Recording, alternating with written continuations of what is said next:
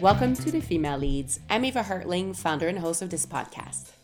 Canadian author Margaret Atwood famously said, Powerful men are known as born leaders, and powerful women as an anomaly. I created the Female Leads to help change that perception, which is why on this show I speak to inspiring women about their journey to unlocking their own potential.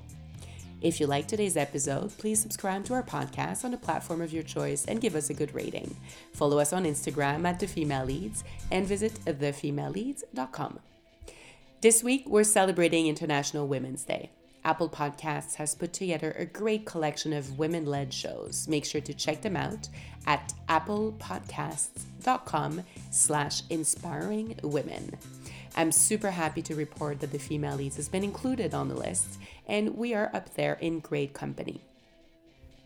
My guest on the show this week is Michèle Maheux, Executive Director and Chief Operating Officer of the Toronto International Film Festival, known as TIFF, from where she's just about to retire in a few months after having been a top leader in the organization for 30 years. Michèle is a veteran in the Canadian and global film industry. She's been instrumental in the success of TIFF, which has grown to become one of the most important festivals on the global film circuit. She's been a champion of women in film, leading numerous initiatives to turn a spotlight on women filmmakers, as well as making a commitment for representation of women in TIFF's programming to reach 50 50 by 2020. We spoke about Michèle's journey in the Canadian film industry, her thoughts on what changes have been brought on by and for women over the years, including the impact of the Me Too movement, and what it means to be a good leader.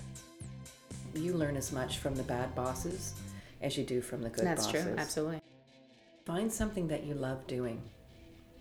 And, you know, choose happy. Like choose to be happy. If you're going to be miserable in an environment but make a lot of money, you're not going to feel fulfilled. It's not worth it. It's totally not worth it.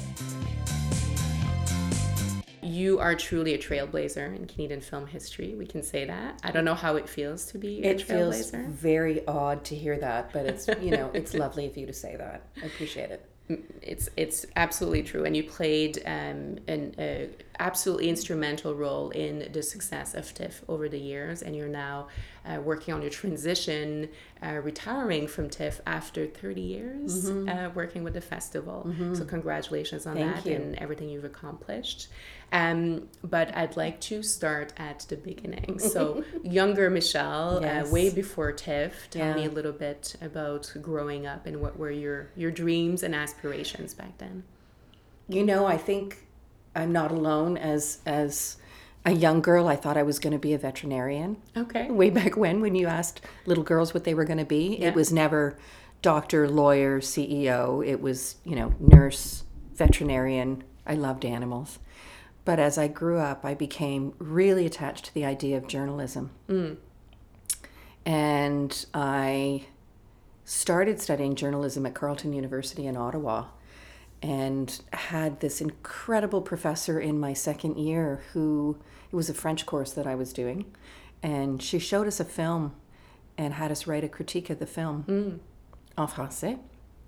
And then she met with me afterwards and she literally said to me you're in the wrong course you need to walk across the quad and go to the film studies department and she was a journalist with CBC. She was giving me work at CBC. She hmm. was helping to employ me as I put myself through school. But she said, You have an affinity for this that I think you should pursue. Hmm.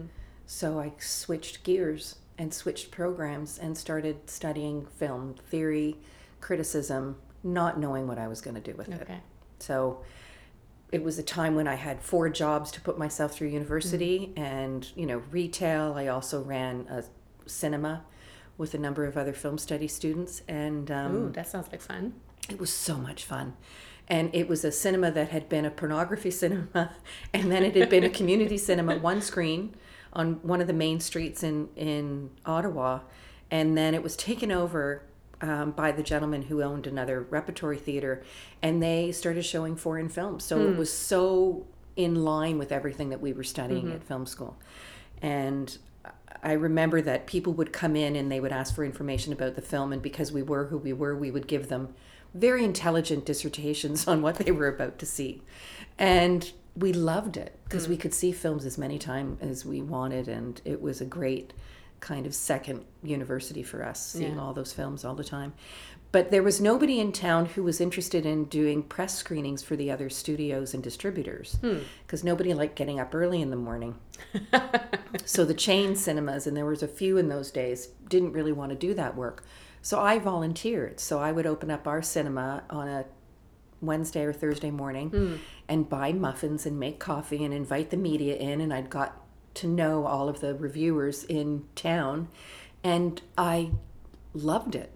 I love them. And I love talking about film with them. And um, I would often do a screening for them. And then I'd go to work. I was in retail at Holt Renfrew at that time Oh yeah. um, Back when Ottawa still. back had when Holts. Ottawa had Holts. And um, I remember having to take phone calls from distributors while I was at perfume and cosmetic counter thing. Excuse me, could you hold one moment? And I'd be talking to Astral Media or, Wow. you know, Columbia Pictures or whatever because I was the only one doing press Yeah. screenings for them. So you really you So- created your own opportunity A Ottawa. little bit. And I don't think I got paid. I got paid my hours at the cinema, but uh, I just loved that exchange and the relationships that were built. And some of those women I had been in touch with until today, they were still working in those jobs, you Hmm. know, 45 years later for some of them. But I just loved it. So I thought, okay, film, PR, Mm-hmm. that's kind of interesting. Hmm. And then the cinema was purchased by, purchased, it was rented or four-walled by the gentleman who started Cineplex. And is it still a movie theater today? It's still a movie theater. It's not, no, I take it back. I don't think it is. I think it might be a drugstore. Okay. But um, But it stayed a, a movie it stayed theater a movie theater, years. and Cineplex, when it was just a small chain of cinemas, was running it. And so every night I was on the phone to the head of the company, giving him the numbers for the day, Hmm. which necessitated separating or, or subtracting one ticket number from another ticket number because we were using strip tickets. Right. We didn't even have a cash register. it was a drawer. This sounds like the ancient days, but it was it was the late seventies. It's not all that long ago. Yeah. But um, so I got to know him, and I got to know the woman who ran PR, and they offered me a job back in Toronto. They and I was from Toronto. My parents were still here, so I started working for distribution and exhibition for Cineplex, and that was the beginning. Um, still had a deep love for foreign film, even though that's not what we were distributing. Well, we did some distribution of foreign film, but I mean, I was distributing Chuck Norris films and Charles Bronson films and Wow. you know Nightmare on Elm Street, all of that franchise. So it was really a soup to nuts kind of learning curve how. Yeah, to how to market exactly how to market genre, Mm-hmm. how to market specialty films. We Mm. had the Coen Brothers movies. We had you know everything from Working Title. We had yeah. So it was a great again another university experience outside of mm. university. So that was the beginning hmm. of a career in film. And then you went on to work in in film PR in Toronto. Yep, and I did that for a number of years, and then I went to the government. I went to Telefilm Canada, which is the mm-hmm. funding body for film and television. Then it was film and television, and I did that for a really short period of time, but did a pivotal analysis of government invest in, investment in certain types of film and, and TV programs, and showed how return on investment was working, and loved that research and mm-hmm. loved that. And then when my boss was leaving, the person who had recruited me to go, I jumped when a headhunter called and I went to video. And I call that the dark days of my career because video is polyester salespeople of the industry. It was just, it was, it was the shallow end of the gene pool. It was the bottom of the barrel. It was not my favorite. But you know, when you talk about perspectives, mm-hmm. it was there and I was, you know, late 20s. I met a woman. I was head of marketing, investor relations, communications. She was head of customer service. Mm-hmm. She's my best friend to this day. Oh wow. She stood up for me at my wedding. I stood up for her at her wedding. Okay. We had kids together. We have country Yeah. homes together. Yeah. Um, so that dark period in my career actually gave me one of the brightest spots in my So life. In the personal side, it was quite rewarding. And you learn a lot from the bad situations. Yeah. And I'm still in touch with some of the people that we worked with back then. But when um, when we um, they fluffed the company to sell it, and they got rid of the entire Canadian management team. And years before in Ottawa, I had worked right after school at the Canadian Film Institute. This is a chapter I forgot with Piers Handling. And Piers Oh. came to Toronto to be the number two at the festival years before. Um, and when we were in Ottawa together, we mounted an insurrection against the executive director and failed, and the board accepted the resignations that we hadn't offered. so I was out on the street with rent to pay. Um, so I called Piers when I when I left this video company, or I was I was paid out to leave this video company. Right. And I said, you know, I'm footloose. I can't take any money, and I figure you owe me work. Mm-hmm. And uh, I volunteered that year in the press office at the film festival. Okay, so that's how. So I got rid of all of my corporate suits, Yeah. all of my, you know, TSX Yeah. and OSC wear and heels, etc., and um, embraced the culture and had just the best summer. It was Mm-hmm. so much fun, and uh, from that year, that was '89. From that year, they just kept offering me contract after contract. Okay. And I was doing other things on the side. I was writing. I was writing annual reports. I was working um, freelance for the Ontario Media Development Corporation at the time. Now Ontario Create. So cobbling together a life and really having fun, working with people I liked, and and then down the road. Um, when the managing director at TIFF left to retire for the second time, mm-hmm. um, Piers, I think, interviewed three people, and I'll never forget what she said to me. She said, "You know, it's yours to lose. If you mm. want the job, mm-hmm. it's yours to lose." Mm-hmm. And I thought, okay, I've never really approached something that way, but can I muster that level of confidence to go in there knowing that it's mine, unless I don't want it? Yeah. And Or um, unless you screw up badly. or if I really screw things up. And I remember Piers was 20 minutes late for our dinner meeting because he was next door shopping at Sign of the Skier for some skis or something. It was hilarious, but we were good friends, so I forgave him. Um, and then he showed up, and it was, I think, it was the day of my 40th birthday. I just had my son. Mm-hmm. I was still at home. I took about a four month mat leave because I was on contract. There was no Okay. mat leave policy Yeah. in those days. Yeah. And he showed up at my door with a little split of champagne and he said, You're the new managing director. So I came back from my mat leave Hmm. as the number two. And the job just grew. I mean, as the staff grew, we grew more professional and more, people would say more corporate, but there was a certain need to be able to put some things in Yeah. place that would help, you know, Yeah. give some solidity to Yeah. Mm-hmm. policies, procedures, how we staffed. You know, we had to start an HR department. And at that point, how, how long had TIFF been in, in existence for? so that was so when I was promoted to managing director 22 years ago. Okay. I started February 13th, 22 years ago. Okay. 21, 22, somewhere in there. So it's now 43, turning 44. So half half its life. Mm-hmm. Okay, so it was already the, It was the festival was already established, well established. Obviously. And you know, when I came on board in '89, it was small, and it was about 4.9 million operating budget. Mm-hmm. I think I was employee number seven. okay, And uh, when I took over as managing director, it wasn't much bigger. It was maybe six or seven million. The year before we moved into the new building, we were at 11 million, and then now we're 43 and a half million. And at that time, were there because we know three men founded TIFF basically, Mm-hmm. and I, I read in an interview uh, that you gave recently, and which I thought was really interesting. But you said it was never a boys' club, even even if that was the fact. No, and you know they were hilarious. The founders, Bill Marshall, Henk Van der Kolk, and Dusty Cohl, they had gone to Cannes one year. A couple of them were producers. They'd gone to Cannes one year and they saw the magic that is the Cannes Film Festival and thought, "Hey, wouldn't this be great if we could do this in Toronto? Mm. You know, without the Mediterranean, without the Riviera, without the beach, without the toplessness." Um, so You it was an to be a interesting concept. exactly.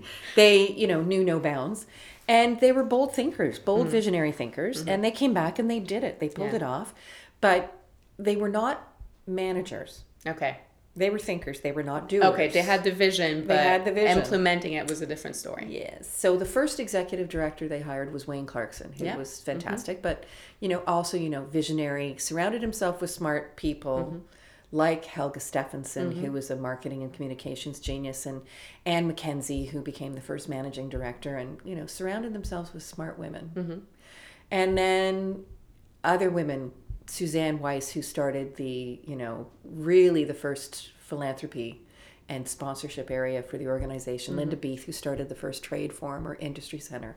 So a lot of the really smart operating moves were made by women. Mm. And that's what formed the base that we could build upon to build what is today TIFF, TIFF brand, the building, etc. Right. Piers and Helga and Wayne were programming geniuses as well. Mm-hmm. And that's the reputation of the organization starts with the programming and the excellence surrounding how how films are chosen and Right, how right. filmmakers are celebrated. Um, but the operations of the organization, I mean, the management group today is more than 70% women. Mm-hmm. The senior team out of seven, five are women.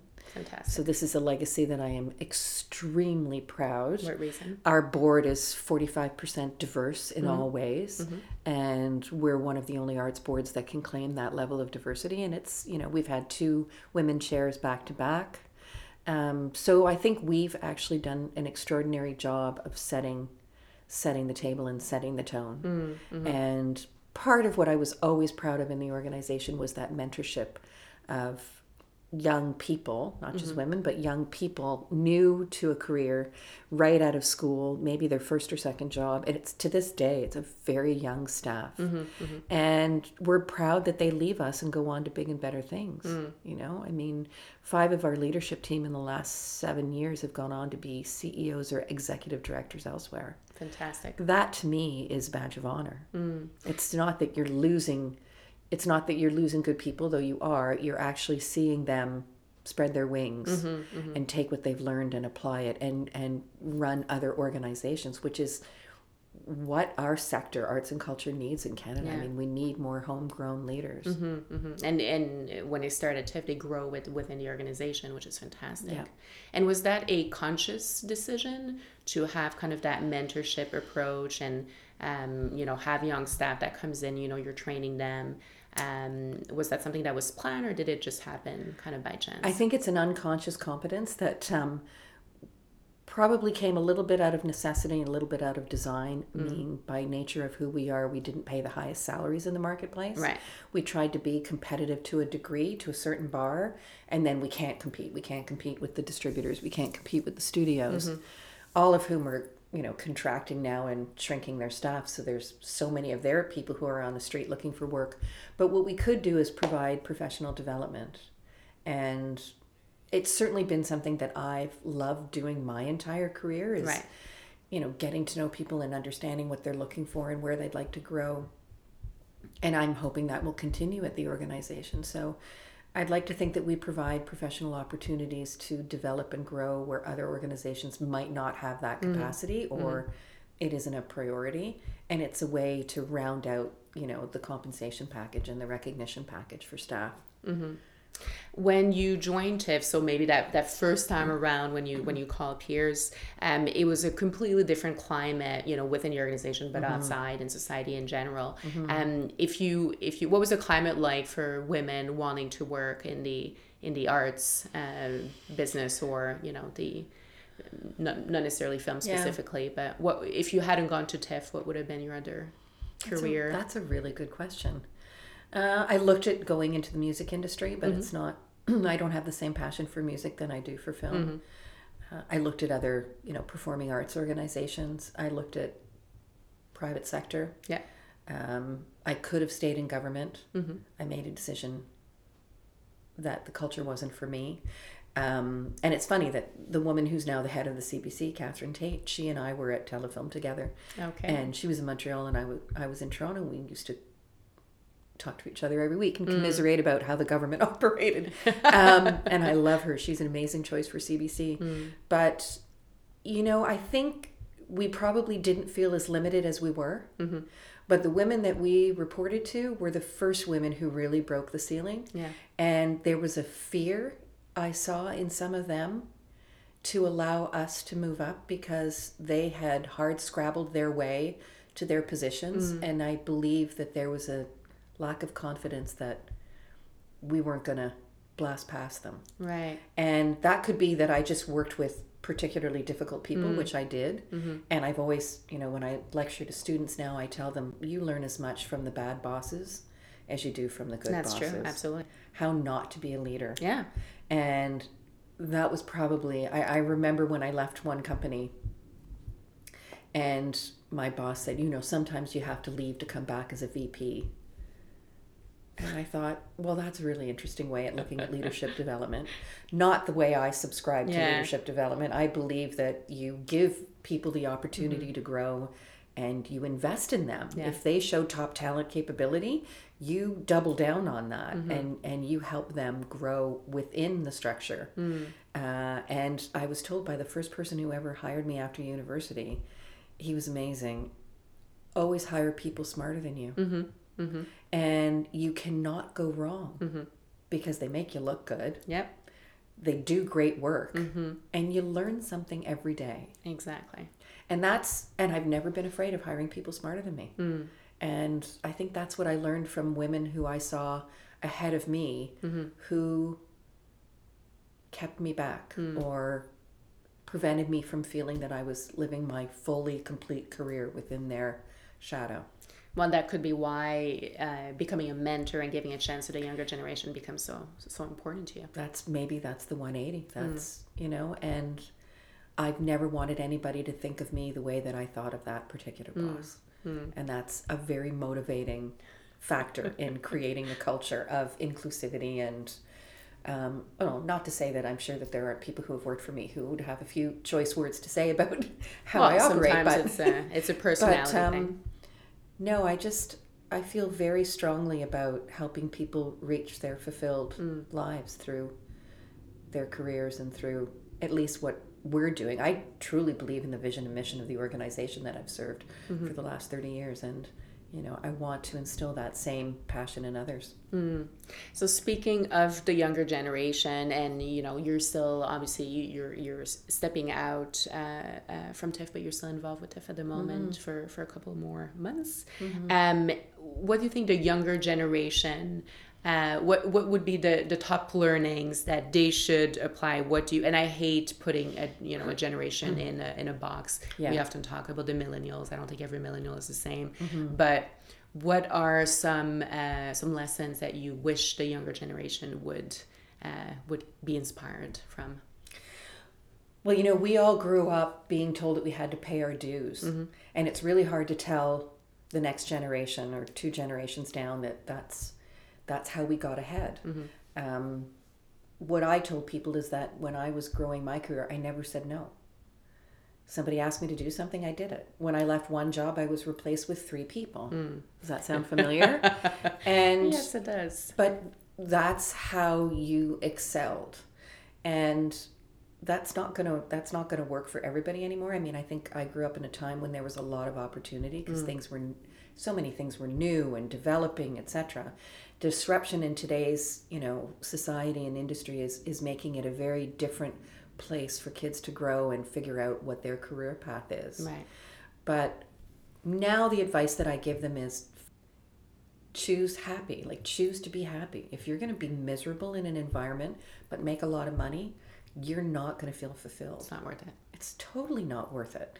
So find something that makes you happy and, and helps you feel you're where you need to be and fulfilled in what you're doing mm-hmm. and contributing or you know find a cause or you know like build a rounded life. Mm. And i think that's something that we didn't know we should be thinking of because we were just happy to have a job. Right. and now I think it's a much more aware society in mm. terms of the next generation. I think they're much more aware of causes and giving back and world issues, and they're a much more plugged in world than we were. I mean, technology Well, alone means they us, know yeah. way more than we did. My 15 year old daughter knows way more than I did at that age, Mm. and but it's to navigate that with integrity Mm-hmm. and. De- I would say determination Mm-hmm. and know who you are and what will make you happy. Mm. And in turn, um, what are some of the lessons or um, are there ideas that you are getting inspired by uh, that you're that you're seeing with the younger generation? they are curious, which is so refreshing. Everything is interesting, and their questions are endless. I do a lot of informational interviews. I never say no to a coffee or a mm-hmm. meeting with somebody.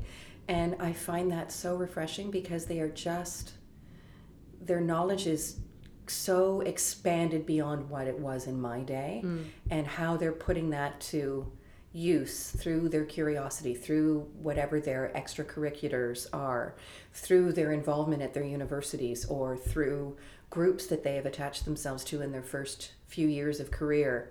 I just find that they are far busier, maybe, than we were. We were we were one tunnel busy where we would just work until 11 and 12 and 1 mm. in the mm. morning and 2 in the morning doing the thing that we were doing right but these kids are so much more their portfolio is more diverse yeah mm-hmm. their interests are broader mm. and you know it's just fascinating to me the capacity that they have for learning for giving for being part of mm.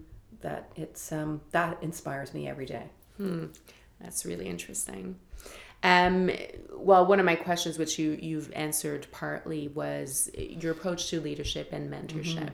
Uh, what's your your philosophy? We've talked about how TIFF is really mm-hmm. uh, has kind of taken a role to you know nurture, uh, train, grow the, the next mm-hmm. generation. But your personal philosophy on on leadership. Yeah, I mean, I think it's you know get to know people. Mm-hmm. Um, it makes me really panicky when I get in the elevator and I don't know somebody's name. It's like hmm. get to know the people you work with. Yeah. And get to understand what their dreams are mm. and how they like to learn and what they feel they're good at and what they feel they want to expand their capabilities around and really just understand who it is you're working with because that's the only way you're going to figure out what their potential is. Mm. So it's really expanding that one on one connection. Mm. I don't think you can be a leader today without walking the floor and getting to know people and mm. understanding what they do for a living. Mm. I don't mean you have to be in the weeds, but it really helps to understand who's trimming the weeds yeah. and taking care of it. things and how they're doing mm. it. And, you know, and really encouraging them to do it not necessarily your way, but in the way that is the most effective for the organization and right. having them learn cowpath mentality is not to be tolerated anymore. It's, you know, when I discovered, I took back the communications team a couple of years ago after seven years, and I discovered they were still using the same template for press releases I had designed in, I don't know, 97 or something. I'm like, guys, this is not sacrosanct. like I don't know if this is a tribute, but exactly. get rid of it. They kept it um, in your honor. sure. But I just said, no, like what would you rather do? Mm-hmm. What do you mean? Well, what would you do? If mm-hmm. this was your shop, what would you do? And that you know, that was the assistant. And she said, Oh, Michèle, I have so many ideas. I said, Go, do it. Mm-hmm. And she's just blossomed. We promoted her twice. She's amazing. And it's like that makes my heart sing. Mm. It's like, what can you do better than I ever did? Mm-hmm. Show me and that for me is really important is just unshackle people so that they can actually be who they are meant to be mm-hmm, mm-hmm. all in service of the organization and yeah. the mission and vision of the organization but show me something new and different mm-hmm. show me you do it better than you know we ever thought could be mm-hmm. that's so inspiring mm-hmm. that's how companies grow that's how individuals it's grow powerful mm. yep is it as a leader is it more important to be loved or to be respected oh, I'm a, I'm a really emotional leader. I love being loved, but I think you need to be respected before anything else. Mm. I think people need to respect the mission and vision, and everybody for me needs to be watching the same movie. Yeah. And if they see you leading to get everybody aligned, then I think the rest follows.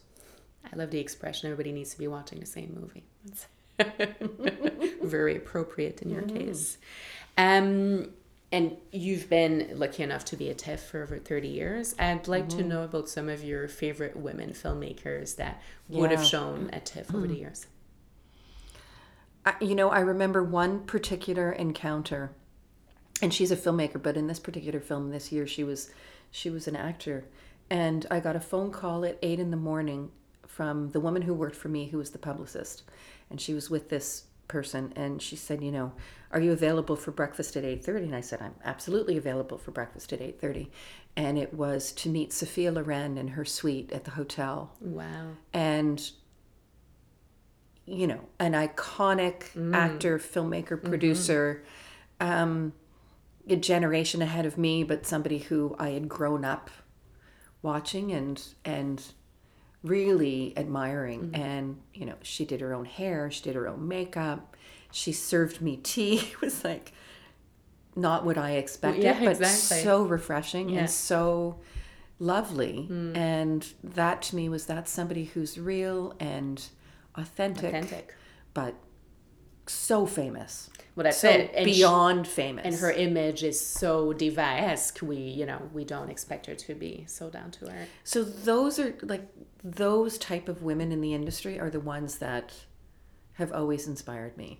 Um, and in terms of filmmakers, you know, Agnes Varda, who we just did a big Yes. program to, and Yeah. she's, you know, she's unstoppable. she's a force of nature She is a complete force of nature with a look that is just, you know, her own singular yeah um, personality. And she's, yeah, she's an icon. and she's doing really fun things collaborating She with younger artists yes. today with JR and the exactly, photography yeah. and um, Places, Faces, and that's probably one of my favorite films Mm. of the last number of years. So she's high on my list. Um, young filmmakers, Molly McGlynn, young Canadian filmmaker who used to work for TIFF and then was an assistant okay. to Deepa Mehta, another Yeah. favorite filmmaker and friend. Um, Alanis Obomsawin, our Mm-hmm. iconic Indigenous filmmaker who represents every decade of filmmaking in Canada Mm-hmm. through the number of years that she's been behind the camera. And she is an inspiration to so many generations of filmmakers, men and women alike. Um, so I see, you know, I see the longtime filmmakers and the impact they're having on the younger filmmakers. Mm-hmm. Mm-hmm. And some of them who have come through our shop, you know, mm-hmm. we're a little bit like, you know, the fast food of our industry where we see so many people grow up through us and then move on and move out and become filmmakers and become celebrated and mm. yeah it's an infinite list. I mean i could go on forever but well that's that's a good start. Um, and speaking about women in film we often talk about the underrepresentation of, Mm-hmm. of women in the film industry um, both in terms of you know the financing they, they they're able to obtain and so on. Yeah. how you know do you feel that we have moved in the right direction and what would be the next steps in bridging that gap? Yeah. Um, it's a really good question and you know we started a campaign uh, a couple of years ago now for share her journey before everything really blew up around me too. And for us it was recognizing that our industry programs were already 50-50 okay. But that we knew that women were having a harder time getting funding and getting opportunities and growing within the industry. So we turned a spotlight on that to raise money to be able to help women in programming um, for behind the camera, mm-hmm. and that has been extraordinarily successful. We it was a three year campaign, I think. I'm not sure if we're going to extend it or not, but it's been incredibly successful and got lots of traction last year when we did the big rally at the same time, Cameron signed the commitment, as many other festival directors have now done, for representation of women in the programming mm. 50 50 by 2020. And that's in that's all areas of craft. So that's Right. producing, directing, writing. And I think we hit 35 or 36% last year. And there are some festivals around the world that are at 50%, hitting which is 50. Okay. fantastic so the needle is definitely it's moving. definitely moving and you know i did i did a panel in cannes a couple of years ago with agnieszka holland and um, anna Serner from um, one of the first real pioneers of, of this movement of 50-50 by 2020 and we talked about you know quotas. We talked about how to actually move the industry in a way that that is equitable and to give women an opportunity and you know a leg up or a hand up or and it's going to come down to people making the decision to just do the right thing hmm. and to open up their minds. Hmm. And you know canada is kind of the backyard to the united states which which is the biggest english language producer of films. Right. So things in Hollywood have to shift, mm-hmm. and they have to shift seismically mm-hmm, mm-hmm. for the ripple effect, I think, to be felt here. Mm. But our governments are starting to take a stand, and you know, Anna's Anna's fund said, unless you show me that you're going to be equitable in how you're putting this particular film shoot together. We're not going to fund you. Right.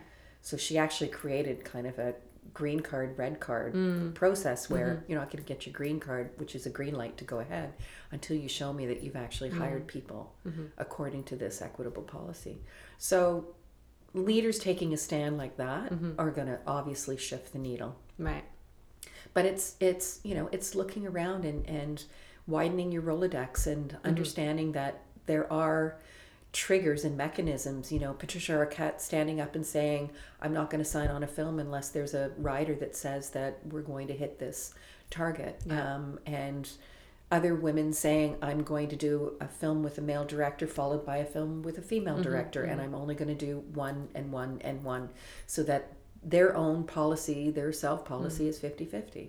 So when people in leadership roles, the gatekeepers, Yeah. take that stance and actually make those commitments, that's when you'll see the ripple effect start to really move the needle.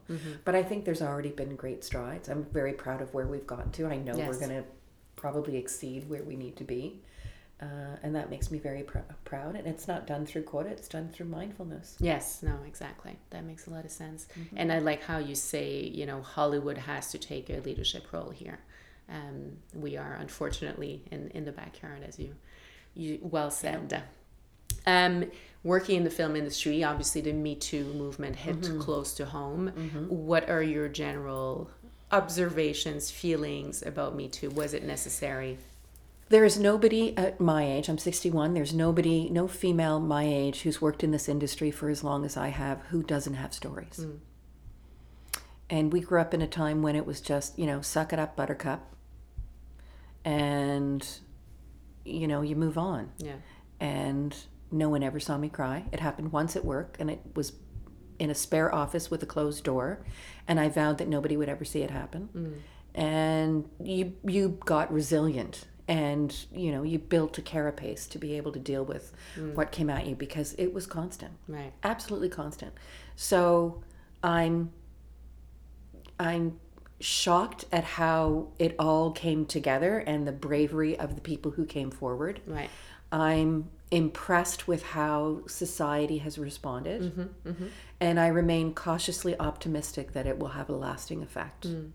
on how my daughter's world will unfold and how society will welcome this next generation of women mm. in all industries. I mean, the film industry was the first one. Yeah. But you can't tell me there isn't an industry that's affected mm. banking, legal, insurance, industrial, mm-hmm. You name it. And the industry Technology. has to, technology, mm-hmm. technology. I mean, the bullying that goes on in technology, mm-hmm. you know, everywhere.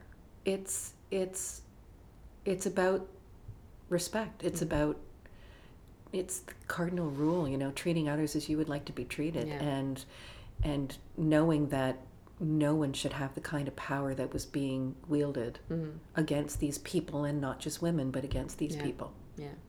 What kind of conversations did you have with your teenage daughter around Me Too? you know we have it's so funny because they're so plugged in they read everything it's Yeah, noth- yeah. nothing is so did you hear about so and so oh yeah yeah i know we're talking about that It's like did you, hear- you know they know everything before i do That's it. it's amazing interestingly enough the more um, revealing conversations have been with my 21 year old son Mm. my daughter is growing up very strong very Mm-hmm. And she has an amazing capacity for building a circle of friends who are sweet smart funny rock solid confident men and women boys and girls. Good for her. my son is 21 and at university and i think there's been a bit of a movement where he is where some of the women have become quite militant mm. and he's reeling. He's afraid of forming relationships and friendships and he's always minding himself and i feel that he's on tenterhooks you know hmm. walking on eggshells so having confident having having conversations with him about building confidence and being authentic and being you know i always told him when he was going to high school be the funny guy, be the lovely guy, be the friend, be the shoulder to cry on. Please do not be the jerk. Hmm. Please do not be the one that, you know, loves them and dumps them. And Good advice. he's, you know, I think, you know, touch wood, I think he's turned into a really lovely young man with a big heart and he's mindful of how things have been happening in society and universities are hotbed for this Mm-hmm. you know conflict and conversation to be going on today so Hmm. yeah it's an interesting time to be a parent well, it sounds like you're you're doing a great job.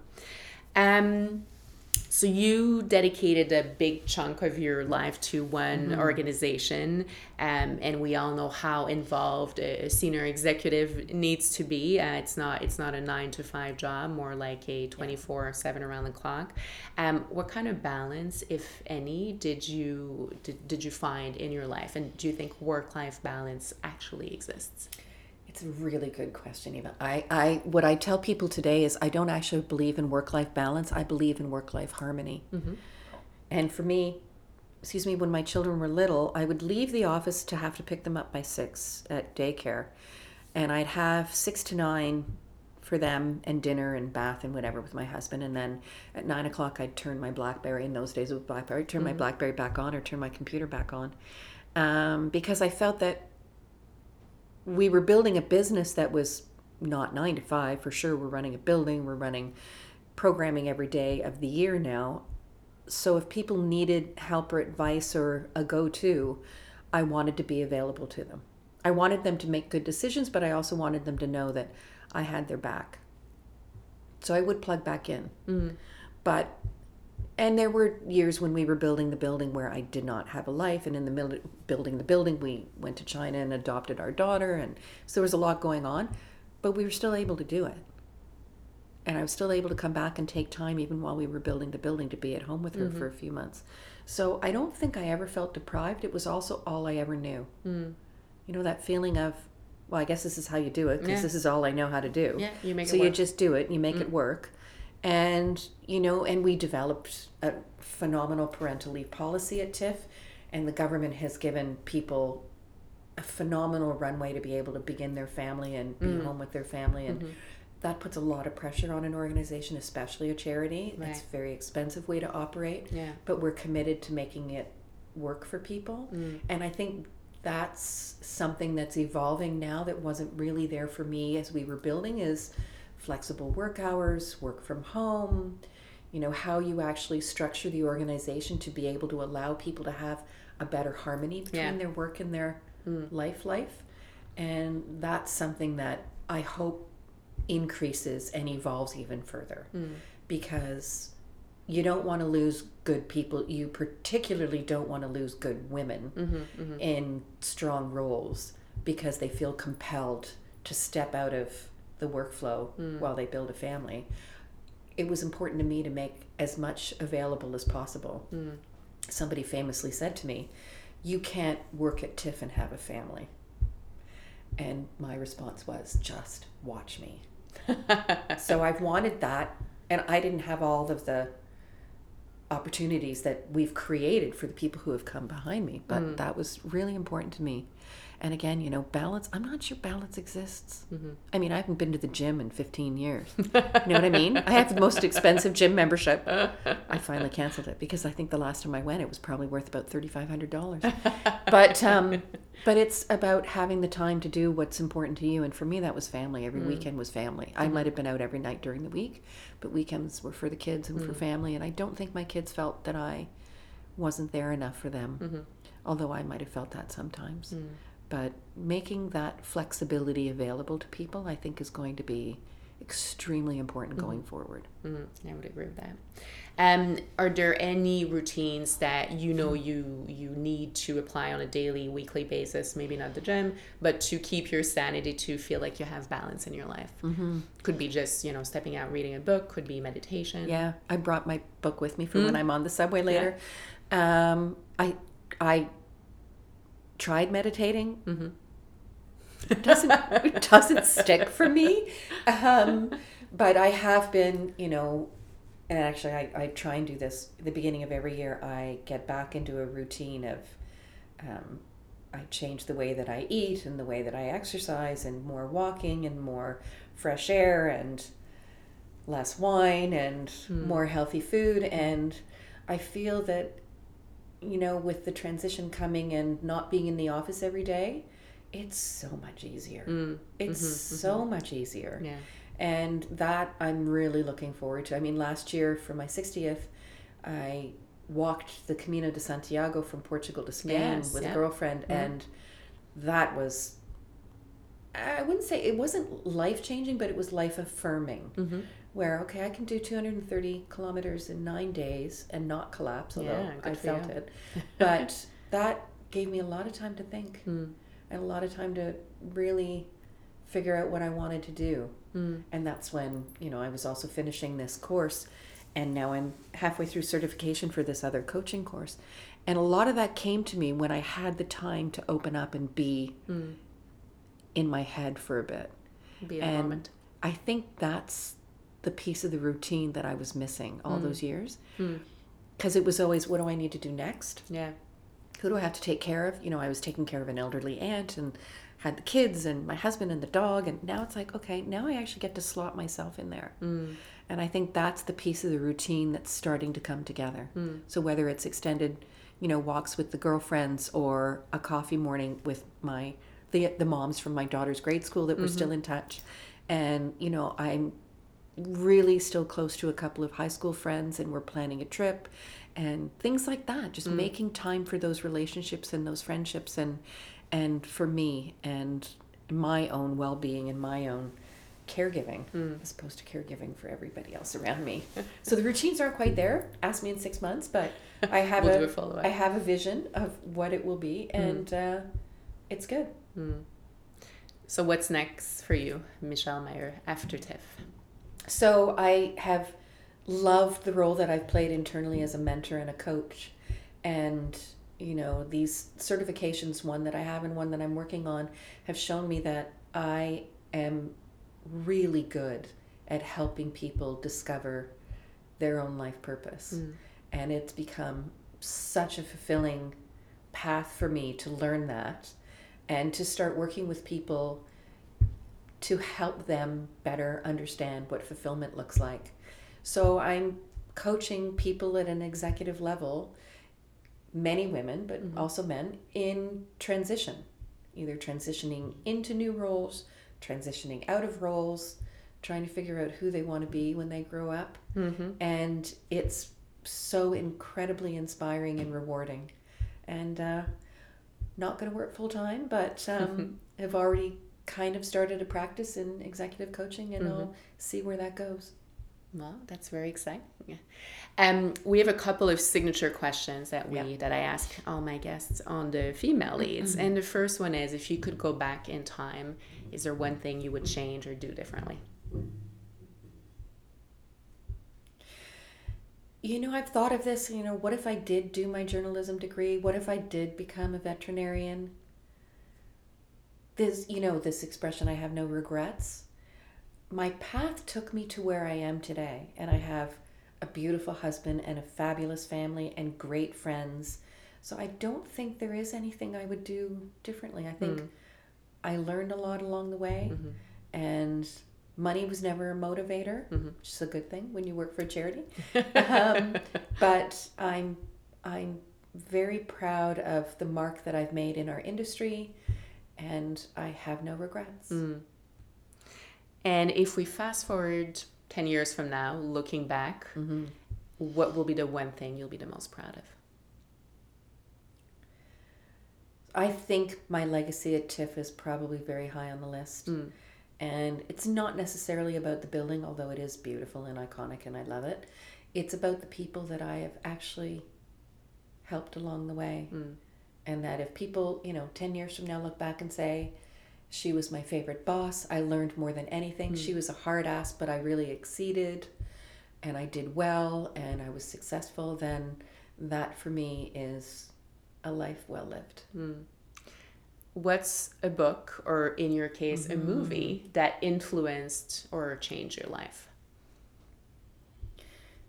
So I'll give you I'll give you a book from when I was really little, and I don't know if it changed my life, but it's probably where my love for reading really kicked in. And it's a book called The Secret Garden Mm. by Frances Hodgson Burnett. It's about a little girl and a little boy who take care of this garden that has gone to ruin because it's been neglected, and this concept of things that are neglected wither and die. and things that are nurtured grow and become more and more beautiful over time. And that's almost a life lesson that has carried with me mm. my whole life. Even though my Christmas cactus continues to wither in the corner of my dining room, I need to do some remedial cactus work when I get home. But um, a film one, it's the film that I reviewed in that in that French course in, in second year university. It's Réjeanne Padovani, which is a municipal thriller. It's a policier political mm. thriller by Denys Arcand, and it was about 70s mm. politics in Montreal. Yeah. And I remember the first time we did a retrospective of Denys' work, and I met him because I had to do all of his PR for him. And I said, It's your fault that I'm in this industry. Wow. And he and his partner, producer wife, Denise Robert, mm-hmm. are very good friends. Okay. And that film made me take that right turn at Carlton to go across the quad to the film studies department. So I always remind him that we were having martinis in Montreal in September. And I said, Do you remember? Do you remember why I'm in this business? He said, No, remind me. I said, You never remember. I tell you this every time. It's Réjeanne Padovani. Oh, now I remember. Now I remember. so it is a movie that literally changed your life. It literally changed my career path mm. and my life. Yeah. Hmm. Um, what's a quote or a saying that you repeat to yourself or others over and over?